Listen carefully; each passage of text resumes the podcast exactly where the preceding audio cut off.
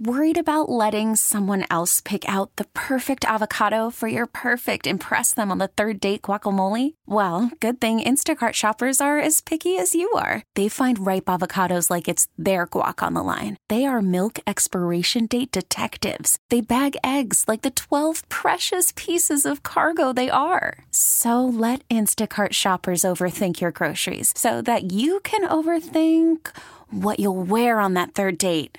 Download the Instacart app to get free delivery on your first three orders while supplies last. Minimum $10 per order, additional term supply. Baseball is in full swing. NBA playoffs are heating up, and your NFL team is gearing up for training camp. Listen to the latest on the teams you love here on the Odyssey app. The biggest sports radio stations in the country, providing unrivaled local coverage of their teams, all in one place. Exclusive interviews with players, coaches, and team executives, streaming live and always available on demand. Stay in the know with your favorite teams right here on the Odyssey app. Now it's time for three good things. One, two, three. Tell me something good. This week I was walking around Lafayette Square and I saw one of those book boxes. You know, they look like mailboxes, but they have free books inside. I opened it and there wasn't much of interest to me except a book called Several Short Sentences About Writing. I thought, ooh, that's in my wheelhouse. Short sentences are my jam. Here's a sample of the short sentences I found in the book. You already possess important assets. You know how to talk, how to read, and presumably how to listen. You've grown up in language. You have the evidence of your senses. It made me think of a consultant who influenced my radio career like no one else. David Candow was from Newfoundland, Canada, and in radio circles, he was known as the host whisperer. Within a week of his teaching, I was transformed. And so was Scott Simon, the longtime host of Weekend Edition Saturday on NPR. When Candow died in 2014, Simon did an essay about him and his broadcasting philosophy. Don't announce, he said. Talk. Don't act. Be yourself. It's a very hard thing, eh, he'd say, to be yourself in front of all those people. But if you can be yourself, you'll sound like no one else, and people really hear what's real. Over the years, I've found David Candow's advice as valuable as George Orwell's. Be clear and conversational. Avoid dependent clauses, he advised, so people don't have to chase a sentence the way a cat tries to catch up with the end of a string. Say, rain or snow, not precipitation.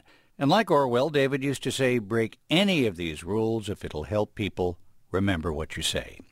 David Candow used to remind us, one of the most compelling sounds for the human ear is the sound of another human voice talking about something they care about.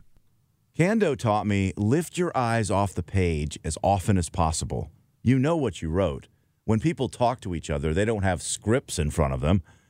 This week, I learned that our own radio savant, Kevin Killeen, is leaving KMOX after 28 years. I knew I had to sit down with him and talk about the craft. Somebody told me once quit reading the script and just read the script of what you're seeing. A silver haired man walking with a cane. I mean, that's, you can hang your hat on that. And, and I had a really good uh, teacher at UMSL, Susan Tierney. She was an uh, English teacher. And she, one day she told the class, never say candy bar, say baby Ruth. Being specific. Because you can picture a baby Ruth refer to specific things in the world and people's mind will do the work for you. They'll start throwing up pictures as you're throwing out these words. They'll match their, their pictures on file to the words you're, you're saying. One underappreciated facet of radio is that silence is golden. Oh, you're still listening. I figured. Which leads me to Stephen King, one of the great writers of all time. He likes short sentences too, and he understands the importance of drawing from your own life. One time he pulled into a motorcycle mechanic shop and there was a huge St. Bernard sitting right out in front. The mechanic came out and the dog's going, and it's got that stuff coming out of his eyes, you know, the way that St. Bernards do. And he said, don't worry, Buster is very friendly. And Buster weighed about 250 pounds. And so I walked over toward Buster, and his haunches just sort of coiled down, and his teeth came out. And he actually started to go for me. And uh, the dog sat still, I thought I might get an apology, but the guy looked at me and just said, Buster must not have liked your face. So he fixed my motorcycle, and I wrote a book called Cujo, and, uh, and it worked out. And that's a little behind the scenes about inspiration and writing and radio. Three good things.